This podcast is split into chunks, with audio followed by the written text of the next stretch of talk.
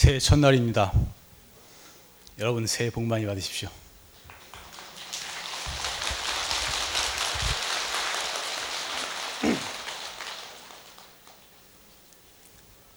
올해는 새해 첫날이 그 부처님께서 성도하신 성도제로서 시작을 합니다. 그리고 성도제이면서 또 오늘은 첫째 일요 오페라 제가 이렇게 또 이야기를 하게 됐습니다. 그 올해는 이렇게 첫날부터 이 출발이 좋은 것 같아요. 성도제로 시작을 하니까. 그래서 이제 올해는 좀 뭔가 좋은 일이 많이 생기지 않을까 하는 기대를 갖습니다. 새해 첫날이라 일출 보러 놀러 가는 분도 많고 구경 가는 분도 많은데 오늘 이렇게 아침부터 절에 나오셔서 법문도 듣고 기도하러 오신 여러분께 감사를 드리고 여러분과 여러분 가정에 행운이 깃드시기를 올해 부처님 가피가 충만하시기를 먼저 축원드립니다.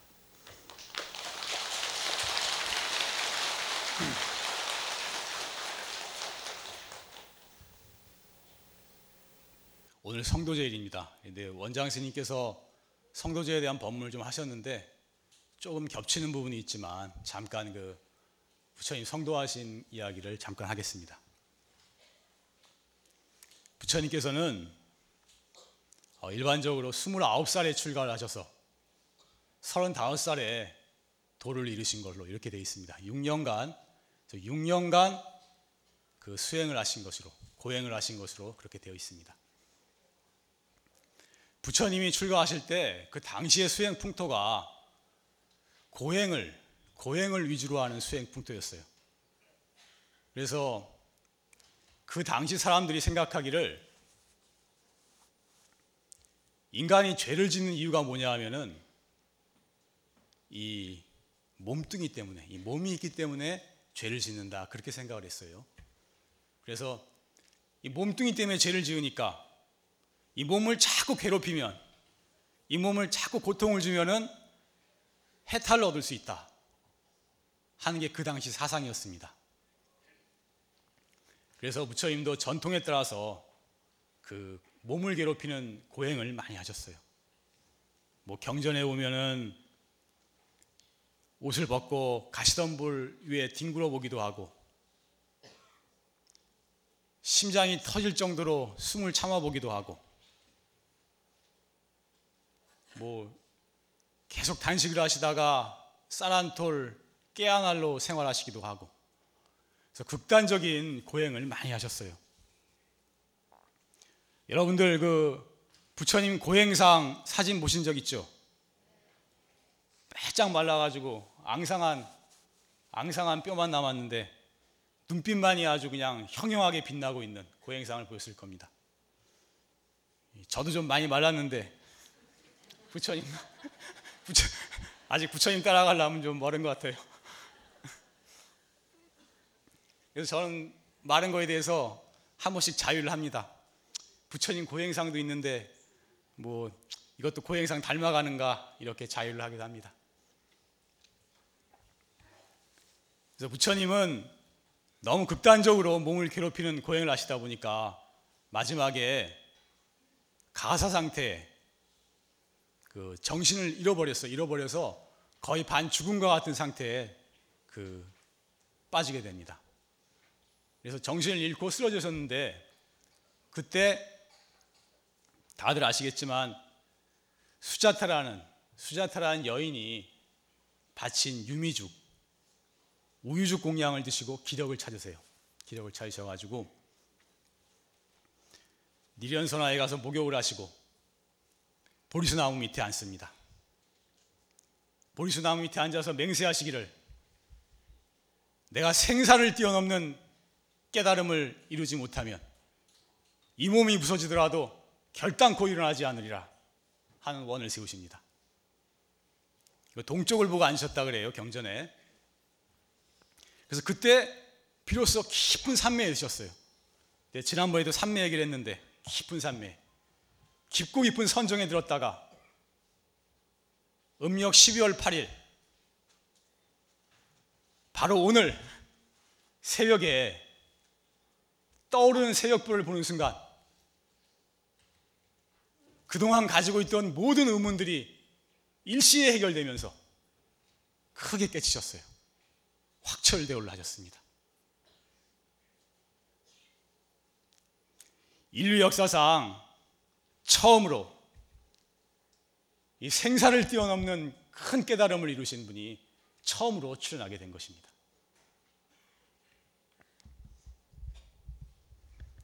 그래서 옛 선사들이 말씀하시기를 부처님께서 이렇게 깨달으신 것은 인류 역사상 최대의 사건이다. 그렇게 말씀하셨어요. 왜냐하면은 이 고타마 시타르트라는 그 보통 사람이 우리와 같은 보통 사람이었는데 범부 중생이 크게 깨달아서 위대한 부처가 되었거든요. 그러니까 그 그분만이 아니라 모든 사람이 부처가 될 수 있는 그런 길이 열린 것입니다. 그래서 나아가서는 모든 사람이 다 서로를 존중하고 진정한 화해가 될 수 있는 인류 평화의 길이 열리게 된 것입니다. 그래서 부처님께서 깨달음을 얻고서 하신 첫 마디가 뭐냐면은 이런 말을 하셨어요. 처음으로 뭐라고 중얼거리셨냐면은 기이하고 기이하다. 참 너무나 이상하다. 여기 수많은 수행과 고행과 난행을 거쳐서 이 완전한 깨달음을 이룬 이 열애와 이 부처와 저기 저 욕심 부리고 죄 짓고 슬퍼하는 중생들과 조금도 다르지 아니하구나 그러셨어요. 조금도 다르지 다르지 않다 그러셨어요. 그리고 말씀하시기를 모든 중생이 다 열애의 지혜와 덕성을 갖추고 있구나 그러셨어요. 일체의 모든 중생이 부처님과 조금도 다르지 않다는 것. 우리 모두가 다 부처님의 지혜와 덕성을 갖추고 있다는 것. 이것이 불교의 시작입니다. 불교의 시작이면서 이것은 불교의 불교의 마지막입니다. 불교의 모든 것을 갖추고 있다 해도 과언이 아닌 말씀인 것입니다.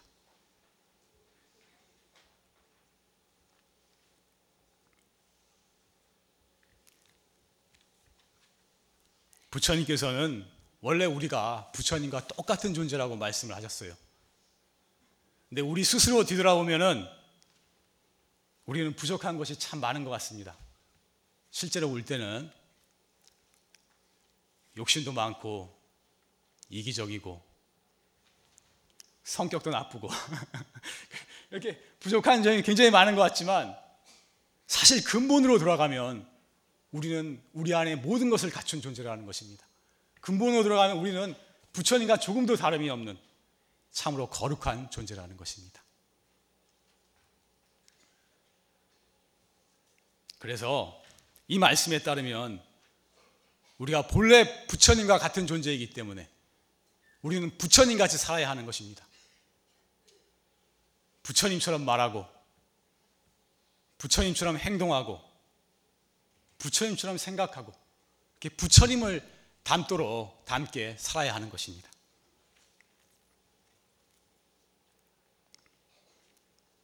또 나아가서는 나만이 아니라 모든 사람이 다 거룩한 부처님이니까 모든 사람이 다 모든 것을 갖춘 거룩한 분들이니까 다른 모든 사람을 다 부처님처럼 대해야 되는 것입니다.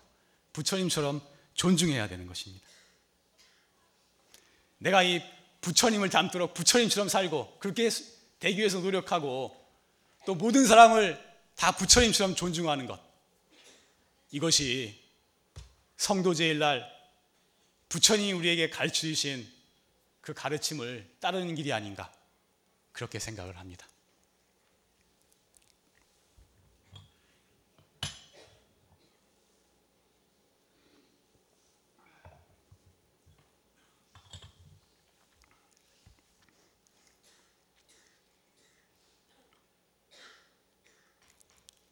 우리가 부처님 같이 되도록 노력을 하고 다른 사람을 다 부처님처럼 존중한다면 그 사람도 행복할 것이고 나도 행복하는 것입니다.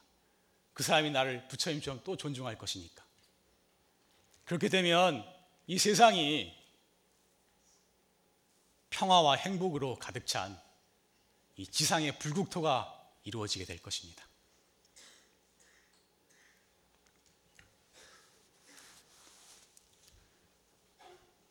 제가 오늘 처음에 인사드릴 때 새해 복 많이 받으시라고 그렇게 인사를 드렸습니다.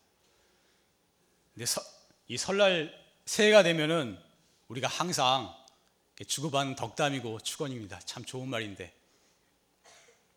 근데 따지고 보면은 복은 누가 줄 수도 없는 거고 누가 준다고 이렇게 받, 막 받을 수도 없는 것입니다.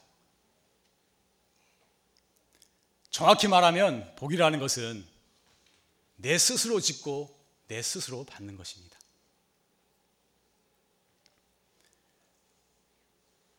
죄도 자기가 스스로 짓고 그 고통을 자기가 받아야 되는 것이고 복도 자기가 짓고 자기가 받게 되는 것입니다. 그래서 불교용으로 자작자수라 그러죠. 스스로 짓고 스스로 받는다.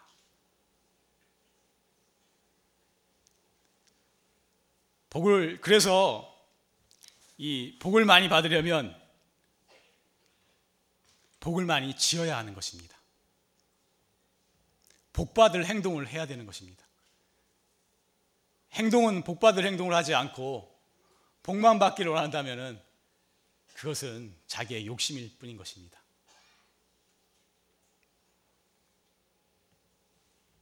우리가 통장에 예금이 많이 되어 있으면 그것을 언제든지 찾아서 쓸 수가 있는 것입니다.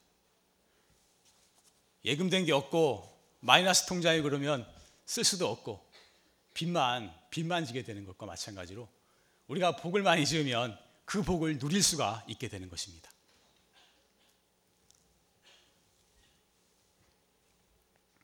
제가 항상 하는 주장이지만 그러면 가장 복을 많이 짓는 방법이 뭔가 하면은 다, 다른 사람에게 베푸는 것입니다. 내가 가진 것을 남에게 나누는 것입니다.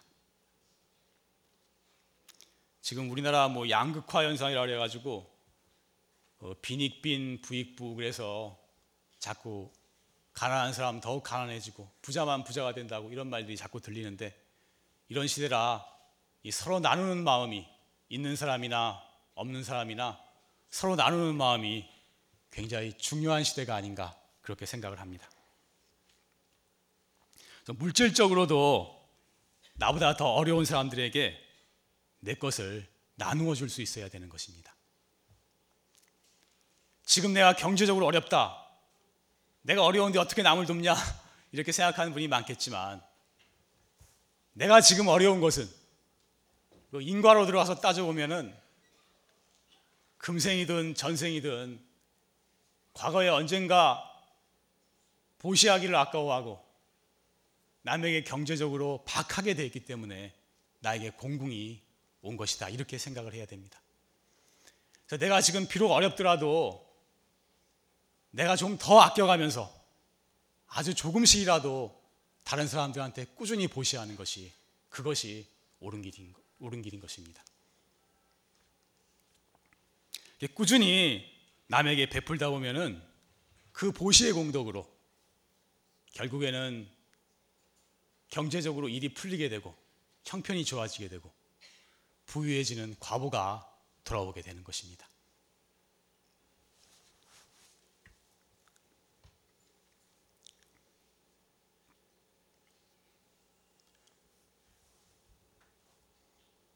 우리가 돈이 많다고 해서 또 꼭 행복한 것도 아닙니다. 돈 많은 사람들은 이 돈을 지키기 위해서 항상 불안하고 스트레스에 시달립니다. 돈 때문에 인간관계가 파탄나는 수도 많고, 그 돈 때문에 남들이, 돈이 있으면 남들이 좀 굽신거리는지 몰라도 진정으로 자기를 위해주는 사람은 거의 없는 것입니다. 제가 언제 신문에, 아니, 신문에서 보니까 미국의 최고 부자 동네에 우울증 환자가 제일 많다고 그런 기사를 본 적이 있습니다. 그 사람들 스트레스 받고 실제로 마음이 항상 괴로운 거예요.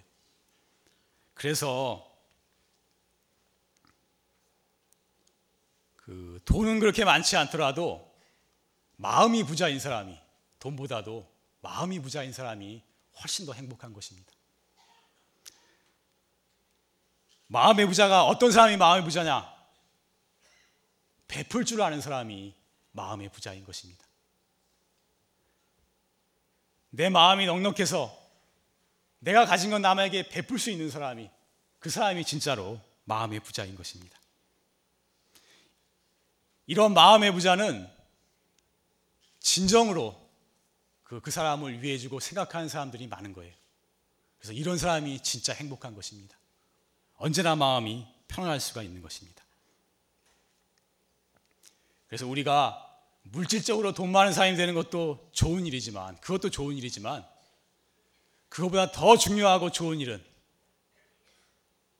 이 남에게 베풀 수 있는 넉넉한 마음을 가진 마음의 부자가 되는 게 훨씬 더 중요한 일입니다. 오늘 좀 말이 무겁나요? 지난번에 또 너무 공부 얘기만 하다가 오늘은 또 좀 생활 얘기를 하는데 이런 이런 말들이 사실은 저는 우리 그 수행에 대한 이야기도 중요하지만 우리 불자들이 실제 생활 속에서 어떻게 살아야 될 것인가 부처님 가르침을 가르침에 의해서 어떻게 살아가야 될 것인가 여기에 대해서 너무 이 그 사상이 정립되어 있지 않은가 않지 않는가 하는 생각을 가지고 있습니다. 그래서 이 생활 속에서 어떻게 부처님 가르친 대로 살아야 되는가 이 문제에 대해서도 많은 그 이야기가 좀 있어야 되지 않을까 하는 생각을 가지고 있습니다. 그래서 돈만으로 보시하는 것이 아니고 경전에 보면은 물질 없이 재물 없이도 보시할 수 있는 방법이 나와 있습니다. 무제 칠시라고 재물 없이 보시하는 칠시 일곱 가지 방법이라고 나와 있는데 그 중에 보면 화한시라고 있습니다. 화한시 온화하고 부드러운 얼굴, 온화하고 밝은 얼굴, 온화하고 밝은 얼굴로 다른 사람을 대하는 것도 보시라고 했습니다. 이것도 베푸는 거예요. 그리고 안시라고 나와 있습니다. 눈 안자. 부드러운 눈빛으로 다른 사람을 바라보는 것. 이것도 보시라고. 그것도 베푸는 것이라고 그렇게 말했습니다.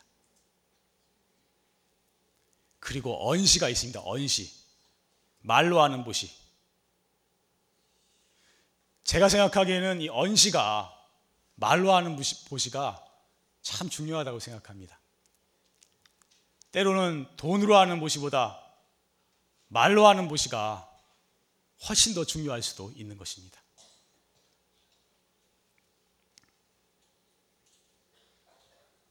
그래서 우리가 따뜻한 말 한마디로, 말 한마디로 다른 사람을 마음을 편하게 해주는 것은 굉장히 중요한 보시고 또 굉장히 중요한 수행인 것입니다.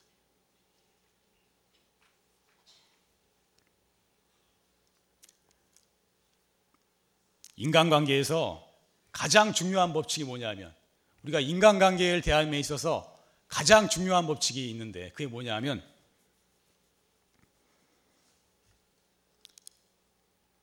상대방이 나에게 해주기를 원하는 것처럼 상대방이 나에게 해주, 뭘 해주기를 원한다면 먼저 내가 상대방에게 베풀라는 것입니다.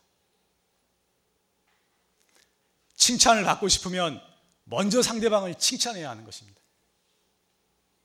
내가 다른 사람으로부터 인정을 받고 싶으면 먼저 상대방을 인정해야 하는 것입니다. 이것이 인간관계에서 가장 중요한 법칙인 것입니다. 한번 따라해 봅시다. 칭찬받기를 원한다면 먼저 상대를 칭찬하라. 인정받기를 원한다면 먼저 상대를 인정하라. 내가 다른 사람을 대접하면은 결국은 내가 대접받게 되는 것입니다.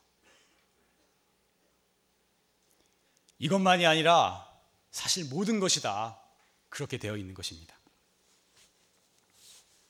부처님께서는 이 세상이 이 사바 세계가 다 상대의 세계로 이루어져 있다 그러셨어요.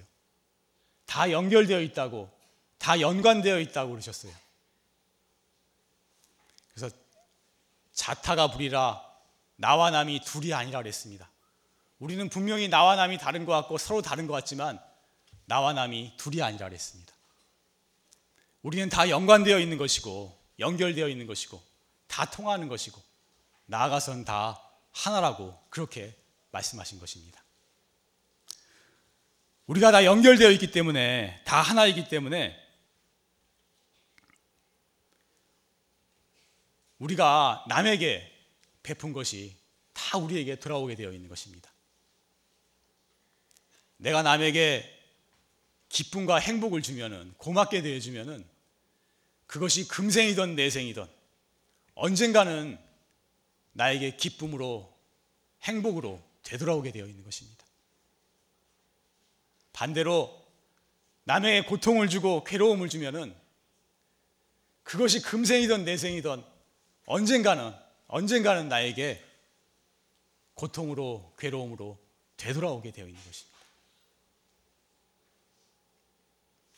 이것은 단순한 불교의 인과론이나 불교의 교리가 아니라 누구도 벗어날 수 없는 변경될 수 없는 우주의 철칙인 것입니다.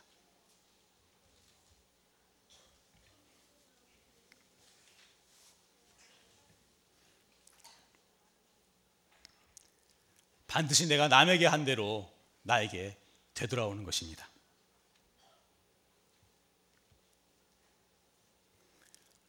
오늘은 새해 첫날이면서도 부처님 도를 이루신 성도제일입니다.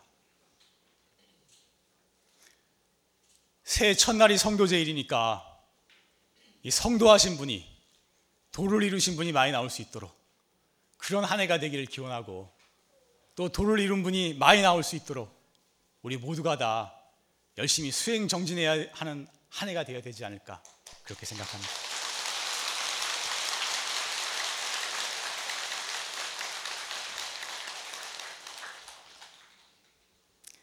제가 이건 앞으로도 계속 강조할 말이지만 부처님께서 성도하시고 말씀하시기를 우리 모두가 다 거룩한 부처님이라고 하셨으니까 우리가 부처님을 닮도록 원래 다 부처님과 똑같은 존재니까 부처님을 닮도록 그렇게 노력하고 모든 사람이 다 부처님이라고 하셨으니까 다른 사람을 다 부처님처럼 대할 수 있도록 또 그렇게 노력하고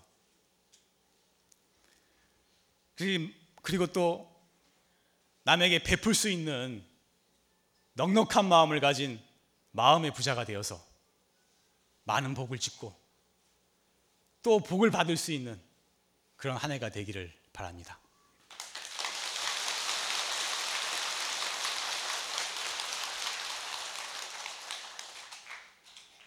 그래도 한 번씩 박수가 나오니까 좀 이게 좀 분위기가 사는 것 같네. 난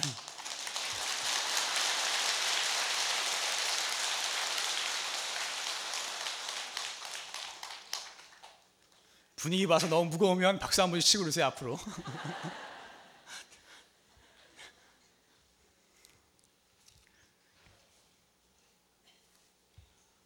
그 제가 지난 봄에 그 스피치 스님들도 교육을 받아야 돼요. 요즘은 조계종도 교육을 많이 시켜가지고 받아야 된다 그래서 강의를 보니까 스피, 스피치 향상 과정이라는 강의가 있더라고요. 그래서 제가 봄에 그걸 받으러 갔어요. 제가 이 법사 소임을 보니까 혹시 뭐 보탬이 되는 게 있을려나 그래서 들어갔는데 그 강의를 2박 3일간 들었는데 제가 들어보니까 제가 다 알던 얘기더라고. 나는 뭐, 뭐다 아는 얘기구나. 내가 그렇게 생각했던 건데 그렇게 알고 있었는데 그 중에 하나 기억나는 게 뭐냐면 그 말하는 사람이 좀 재미가 없어도 좀 반응을 좀 크게 해가지고 고개도 끄덕끄덕하고 아 그리고 탄성도 좀 내고 이래야 하는 사람이 더 신이 나서 더 잘한다는 거예요. 그러니까 내가 평소에는 박수가 많이 나왔는데 오늘 안 나오니까 이게 또 분위기가 좀 무거웠는데 앞으로는